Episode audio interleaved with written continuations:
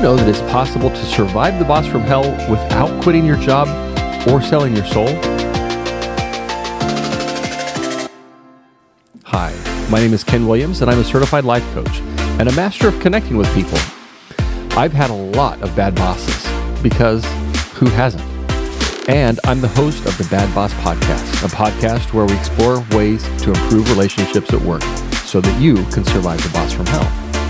So join me as we delve into the ins and outs of working with people that you never wanted to be friends with. If you're hoping to reduce your work stress and increase your job satisfaction when it seems impossible, this is the podcast for you. Get ready to discover the power of untoxic positivity and learn how to survive the boss from hell. Welcome, welcome, welcome to the first Bad Boss podcast. I am not quite sure how this is all going to go. It's going to be a little bit fun. I have been hosting the Untoxic Positivity podcast for some time now. Um, I recently, recently, uh, several months ago, I don't know, I don't remember exactly when. Um, I could look it up. Certified as a life coach, and as I have been thinking about uh, how I can help people and who, which people, I want to uh, spend my time thinking about, helping, focusing on, etc.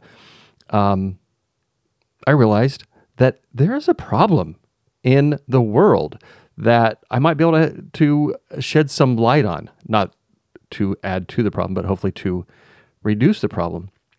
I was talking to somebody today. I was donating platelets because that's what I do in my free time sometimes. And I said something about uh, bad bosses. And this uh, phlebotomist said, Oh, yeah, I have one of those, or I have had one of those. She was very care- careful. She didn't say she did currently. She said, I've had to deal with one of those. And a little bit of context here as well. This is uh, you're hearing this on the Untoxic Positivity Untoxic Positivity podcast, but uh, and and I'm trying to decide if I'm going to just convert this to the Bad Boss podcast or if I'm going to continue periodically Untoxic Positivity in and then just um, go all in with the Bad Boss Bad Boss podcast, and that's kind of what I'm leaning towards right now. And I just wrote a book, so yay me! I wrote a book about, and this is based based. It came from a conversation that I had with my coach Gabrielle. Shout out to Gabrielle. And I told her I'm going to write a book. I've been thinking about this for a long time, and the the form, and what I mean by the form is the content that I was wanting to focus on was a little bit up in the air because uh, you've heard stories if you've listened to either my chocolate cake bites podcast or my uh, untoxic positivity positivity untoxic thank goodness for editing but i probably won't edit that out. Um, untoxic positivity is a little bit about my, my relationship with my boss as well as uh, my relationship with the people that i work with my peers my um, employees that, that i work with on my teams. And so number one i want to be careful to say, I'm not talking about any one person. I'm talking about things in general. But as I've talked to a lot of people, I've I listen, I try anyways, listen a lot to different people, try to understand what it is that they're looking for in their own boss. And just a, a little bit of an aside, I am well aware that there are bad bosses out there. I frankly have been a bad boss on occasion. And as I started writing this book, I realized that A, the book went in a completely different direction than I expected. Um, kind of in my head, the way that I thought about it, it was going to be kind of a, a tongue in cheek criticism of the, the um, people that we have to deal with, the, the bad bosses out there. And as I as I dug into it, I really realized that that's not what was really my best um, offering. So I'm going to talk a little bit about the book. And what I'm going to do for the first few episodes of this podcast is I'm just going to read the book to you. If you want to buy the book, I would be happy to send you to Amazon. It's on Amazon. It's $8.99, which I think is a bargain. I may change the price at some point. And um, if you want, in fact, um, later on at some point, I'll talk about what I offer from a coaching uh, perspective. What it boils down to is if you have a bad boss and you want to have a better relationship with your boss, especially if you're not in a situation where you can change bosses, it's easy to get a new boss if you quit and move on. That's not always possible because of could be contracts, it could be uh, the economy, it could be available jobs, it could be all, all sorts of different things. So if changing jobs, changing bosses is not an option, I would be happy to sit down with you and, and strategize what it could look like for you to survive the boss from hell. So, in fact, that's the name of the book Surviving the Boss from Hell Taming Tyrants, Soothing Screamers, and Outsmarting Control Freaks. And this is going to be a different kind of a uh, book reading. It's not the typical audiobook that you may have gotten from some of those audiobook sellers. I'm I will read, but I'm also probably going to take some tangents as I go through here. Um, so yeah, let's just get started. The dedication, of course, to all the bad bosses that I've ever had. who have made this book necessary, to the peers and friends that I've had who have made the book necessary. And if you're wondering if you're one or the other, I'm not even going to comment on that. So, chapter one. Well, I should go ahead with the acknowledgments. Um, I have had some amazing supporters in my life. I have friends, I have family, I have coworkers, I have coaches who have pushed me, encouraged me to do things that sometimes are out of my comfort zone. And I have been uh, tremendously blessed as a result of their encouragement, their support, their confidence. And so, my um, acknowledgments first of all, I didn't realize how helpful it was having a coach until I had a coach. And the book itself is a product of many of the coaches that I've had in my life. Formal coaches, people like Gabrielle, who is a formal coach who I've hired, uh, could be informal coaches like my sweet wife, who just tells me what she thinks, sometimes when I don't want to hear it, and sometimes when I do. Peers, uh, managers, bosses, bad bosses as well. Um, I am a better person. I'm a better manager because of all of those people, uh, including the bad bosses. And I'll uh, get into some of that. Um, so just on the the uh, recording here, I'll indicate a couple of the other people, and I'm not gonna even pretend that this is an ex- inclusive list. It absolutely is not. But of course, my mom has had a tremendous amount of confidence in me when I didn't understand that there was any reason for it. And so I very much appreciate that. Uh, Ron, who I w- wrote a couple books with, had the same thing. He pushed me and stretched me and pulled me in different directions, and I'm a better writer as a result. Mark and Annette, siblings that I have, that does not mean my other siblings are not uh, part of that, but they have had um, specific and recent uh, interactions with me that have um, helped make a difference. So thank you all. And if you're not on this list and you think you should be, you probably should be. And I'll uh, give you a shout out. Just remind me. It does not hurt my feelings if you remind me that I have forgotten you and just let me know.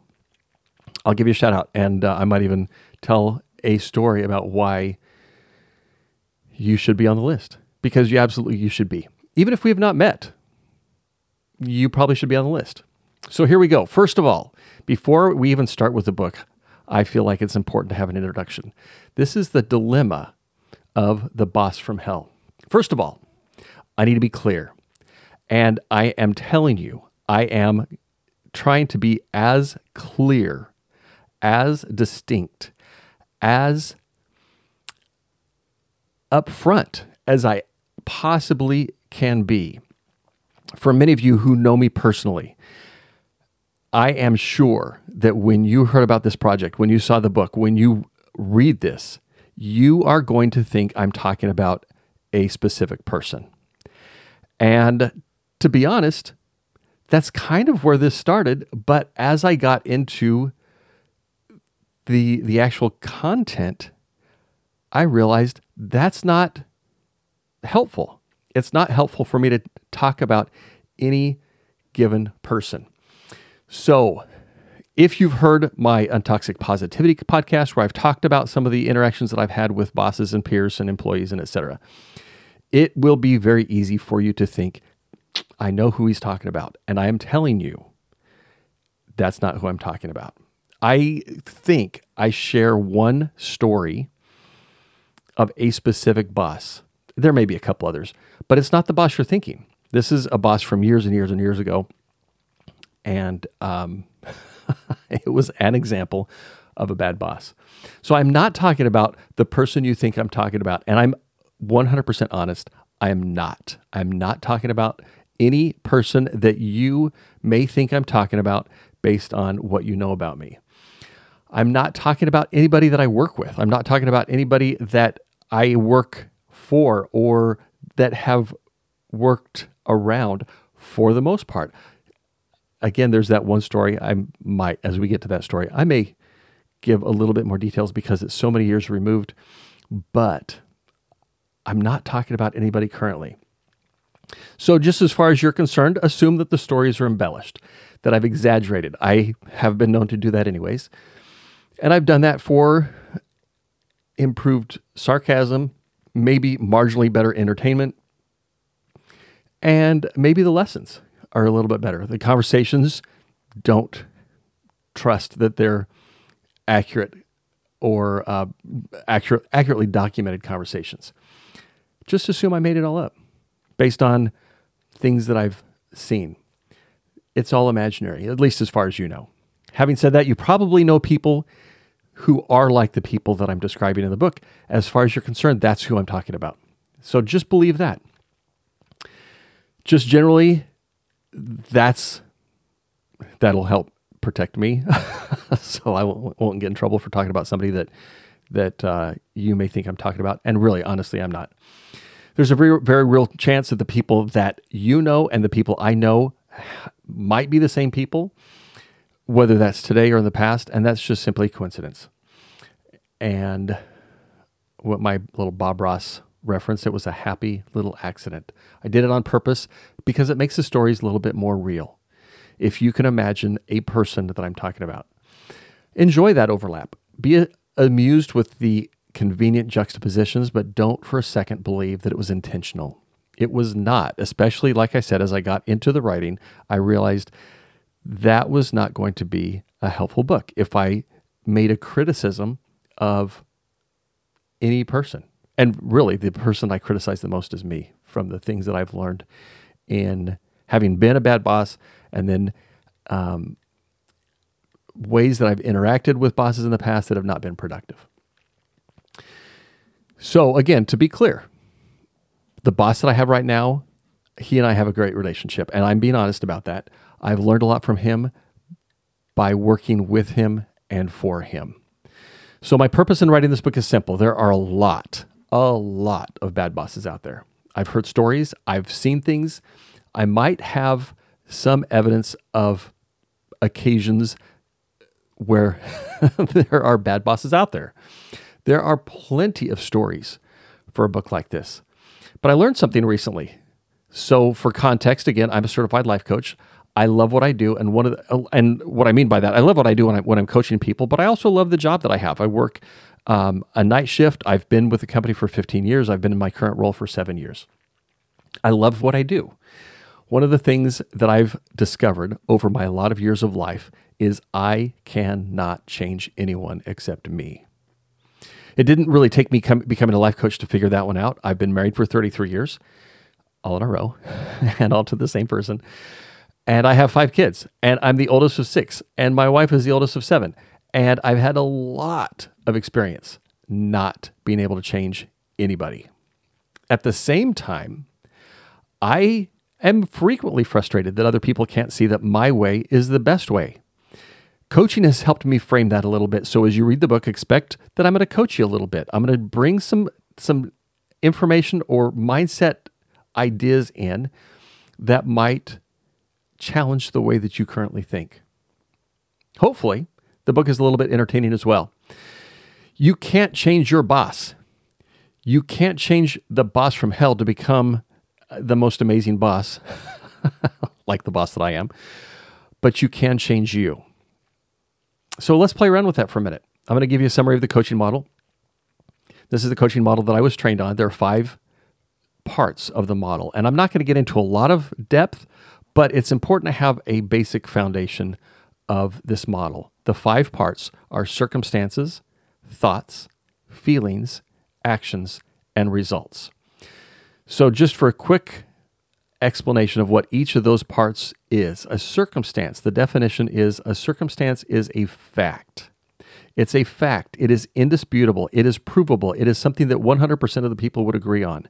So, something like it is 57 degrees outside is a circumstance because you can document, you can show it, you can prove it. There is evidence of it. The president is a jerk is not a fact because you have half the country that believes one way and half the country that believes a different way, if we're talking about the president of the United States.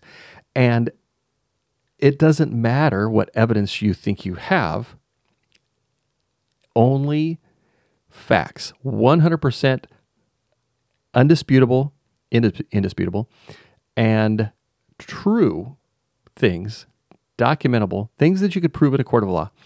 Those are circumstances. The next step thoughts. Thoughts are what you think about the circumstance. So, important part about circumstances is that they are neutral. It's 57 degrees outside. That's a circumstance and that's neutral. Some people say, oh, no, no, no, that is beautiful weather. And somebody else will say, no, no, no, no, that is freezing weather. No, no, no. Those are both thoughts. And your experience with the weather is going to be a positive experience. If, for example, you think, ah, it's so nice, crisp, cool, spring day. Or it's going to be a negative experience based on what you think that, oh, it's such a miserable, cold, dreary, misty day. So, what you think about the circumstance, that is your thought. And that's where you get the positive or the, the negative, the good or the bad.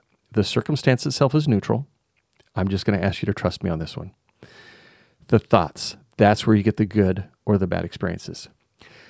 The feelings that we have are generated from our thoughts, they are not generated from our circumstances. It is easy to think that because the interest rate is X percent, that the economy is bad or that we have a, um, a bad work experience or whatever it is. No, no, no, that's not true. The feeling that we have, we may feel tense about the economy. We may, we may feel um, expansive about uh, the economy, depending on, on what your situation is. But the feeling that you have is because of the thought that you have, not because of the circumstance. Somebody's going to have a peaceful feeling about the weather because it's cool, it's crisp, it's spring, it's, and they're going to just love it. They're going to have a, a beautifully calm, peaceful day. And other people are going to be um, up in arms because it's cold, it's dark, it's dreary, whatever the circumstance doesn't generate the feeling, it comes from the thought. So I'm just going to ask you to trust me on that. Our feelings drive our actions. The actions give us result. So the feelings that we have create our actions, and the actions really come from the feelings, or they come from the feelings that we think we're going to have based on uh, what we do. So uh, maybe I should get back into the book. I've just been having a great time explaining this. But um, again, the the circumstance is neutral. It's raining outside. That would be a circumstance that's neutral. We can both agree on that. I work outside. So when it's raining outside, when I'm working, I am usually going to think that the weather is awful. However, if it's my day off, I may love the rain. I may love the sound. I may love the the humidity or the smells and things like that. So, as we relate it, as we bring it back to, to bosses, the the idea that my boss is a micromanager or a narcissist or a jerk or whatever, those are all thoughts, which means they're not true. They're they're thoughts, which means somebody is probably going to think you may even have a poll and 99% of the people, or even 100% of the people, may agree that the boss is a narcissist. That does not make it true. Now, if there's a diagnosis, different story, but that's not what we're talking about. The thoughts that we have about the people that we work with don't make those things true. Thoughts are subjective, they drive our feelings. Good feelings bring good uh, good thoughts bring good feelings Bad thoughts bring bad feelings. We can choose our thoughts. And that's the key part. We can choose our thoughts.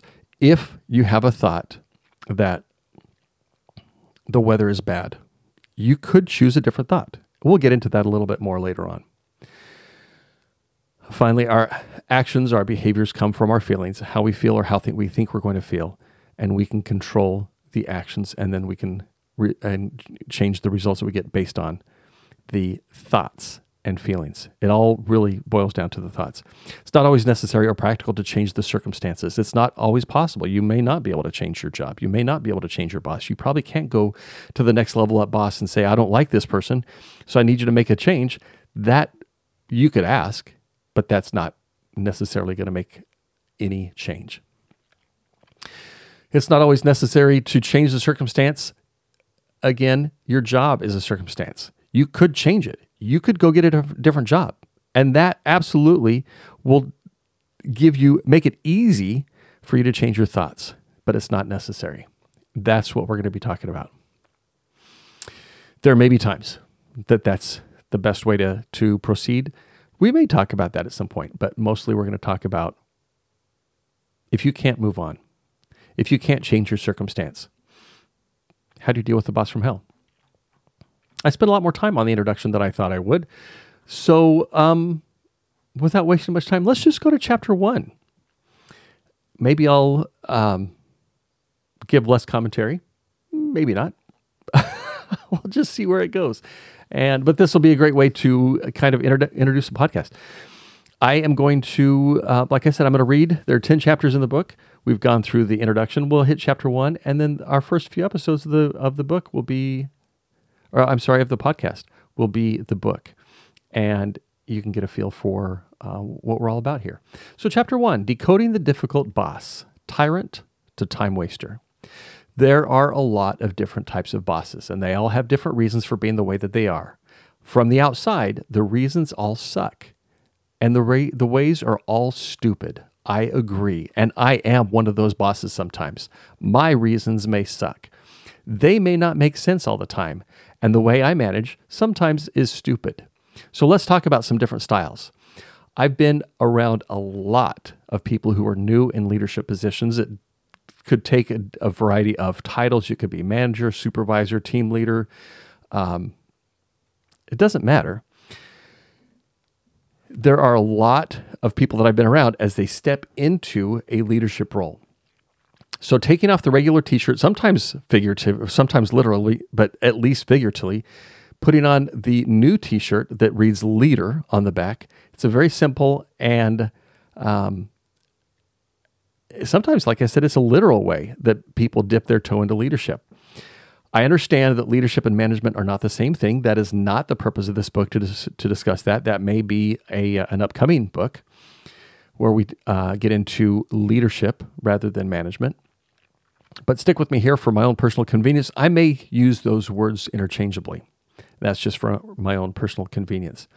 So, suppose yesterday you weren't a leader, today you are because some paperwork happened, and now we're supposed to follow that person. The problem is there is oftentimes no formal training. I did not get any specific formal company sponsored training to be a manager before I became a manager. So when I promoted promoted to my current management position, I wasn't sure how it would work. I was afraid that my team might not follow me. That was a very real concern that I had. But even worse, I was kind of afraid that they might. I didn't I don't think that I'm unique in that experience. Changing your identity from a non-leader to a leader takes some time. It's a whole identity shift. It does not usually happen overnight. So I've noticed a lot of recently promoted people and even some not too recently promoted people that co- compensate for the incongruous identity by using volume, volume of their voice. If they speak louder or maybe yell, or maybe they're just aggressive or rough in their language, they imagine that they can get results. I was shocked the first time I stepped into a leadership role and people actually wanted to hear what I had to say simply because I was in that role. As soon as the word on the back of your t shirt says leader, you automatically and instantly have some level of respect the respect of other people. It may not be much, but they have people have an automatic level of respect for the position. So we're going to call that positional respect.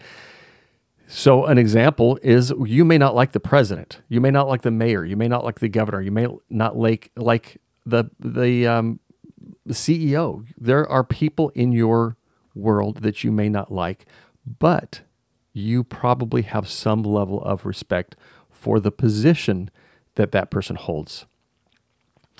So that positional respect happens automatically. The rest, the earned respect that we can all have, we can add to our own style. That comes with time. And I think it grows along with our identity. So imagine a newly promoted leader who feels some level of imposter syndrome. Imposter syndrome is the thought that I shouldn't be here. This isn't right. It's not me. Somebody who feels imposter syndrome may compensate by yelling or by demanding or by requiring or compelling. And maybe that's just a byproduct of an incongruity between, between their identity and their job title. That's not the only thing that can happen with a leader. And it's true that some of them are power grabbing jerks. They may like telling people to do things just because they can. They may be lazy and sadistic. Maybe their mother didn't love them. Who knows? Some bosses are delegators. They don't do anything that they don't have to do themselves. And I know some of these. I've watched these people and they promote well. They're amazing at getting things done. And this person that I'm thinking of specifically does a great job of handing things off that he personally doesn't have to be the one to do.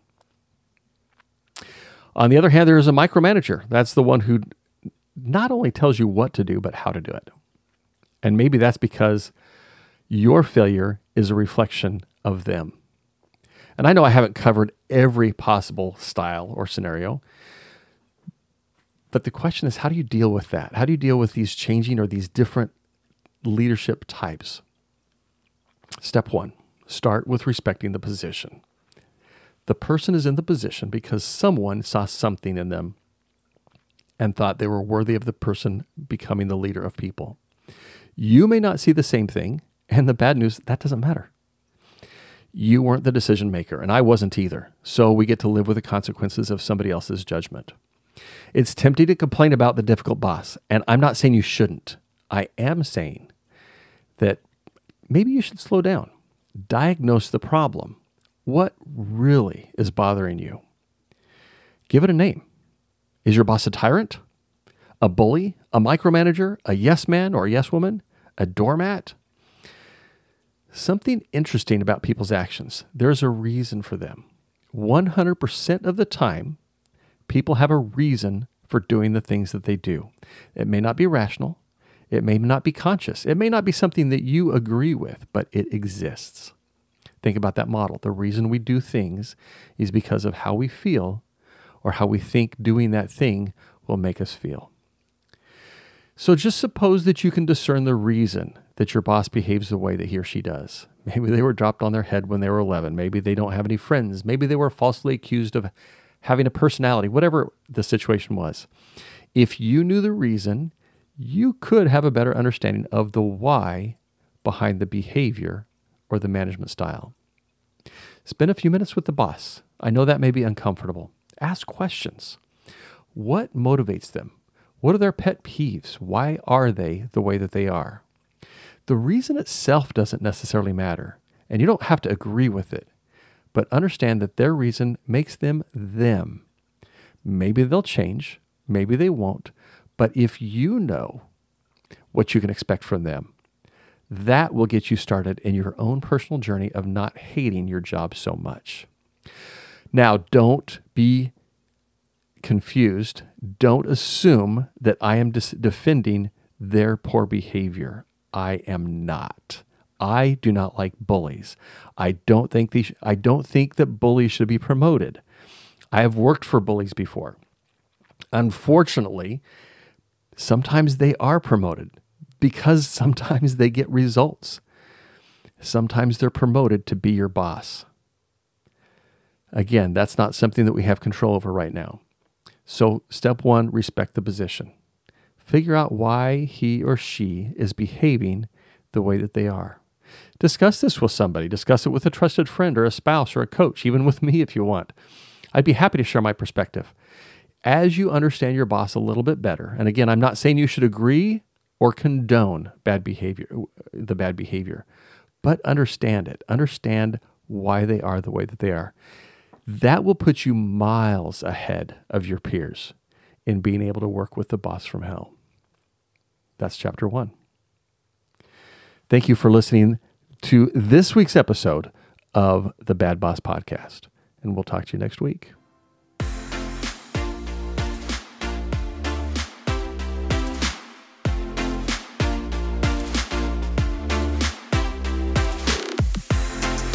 Thanks for listening to this week's episode of the Bad Boss Podcast. We hope you found it helpful and inspiring. Remember that relationships are a work in progress and making mistakes is normal. And if you want to have a better experience with your own bad boss, I'd love to chat. Reach out to me at ken at kenwilliamscoaching.com or check out the link in the show notes. Don't forget to subscribe and share this podcast with others who might benefit. And until next time, don't forget to spread untoxic positivity everywhere.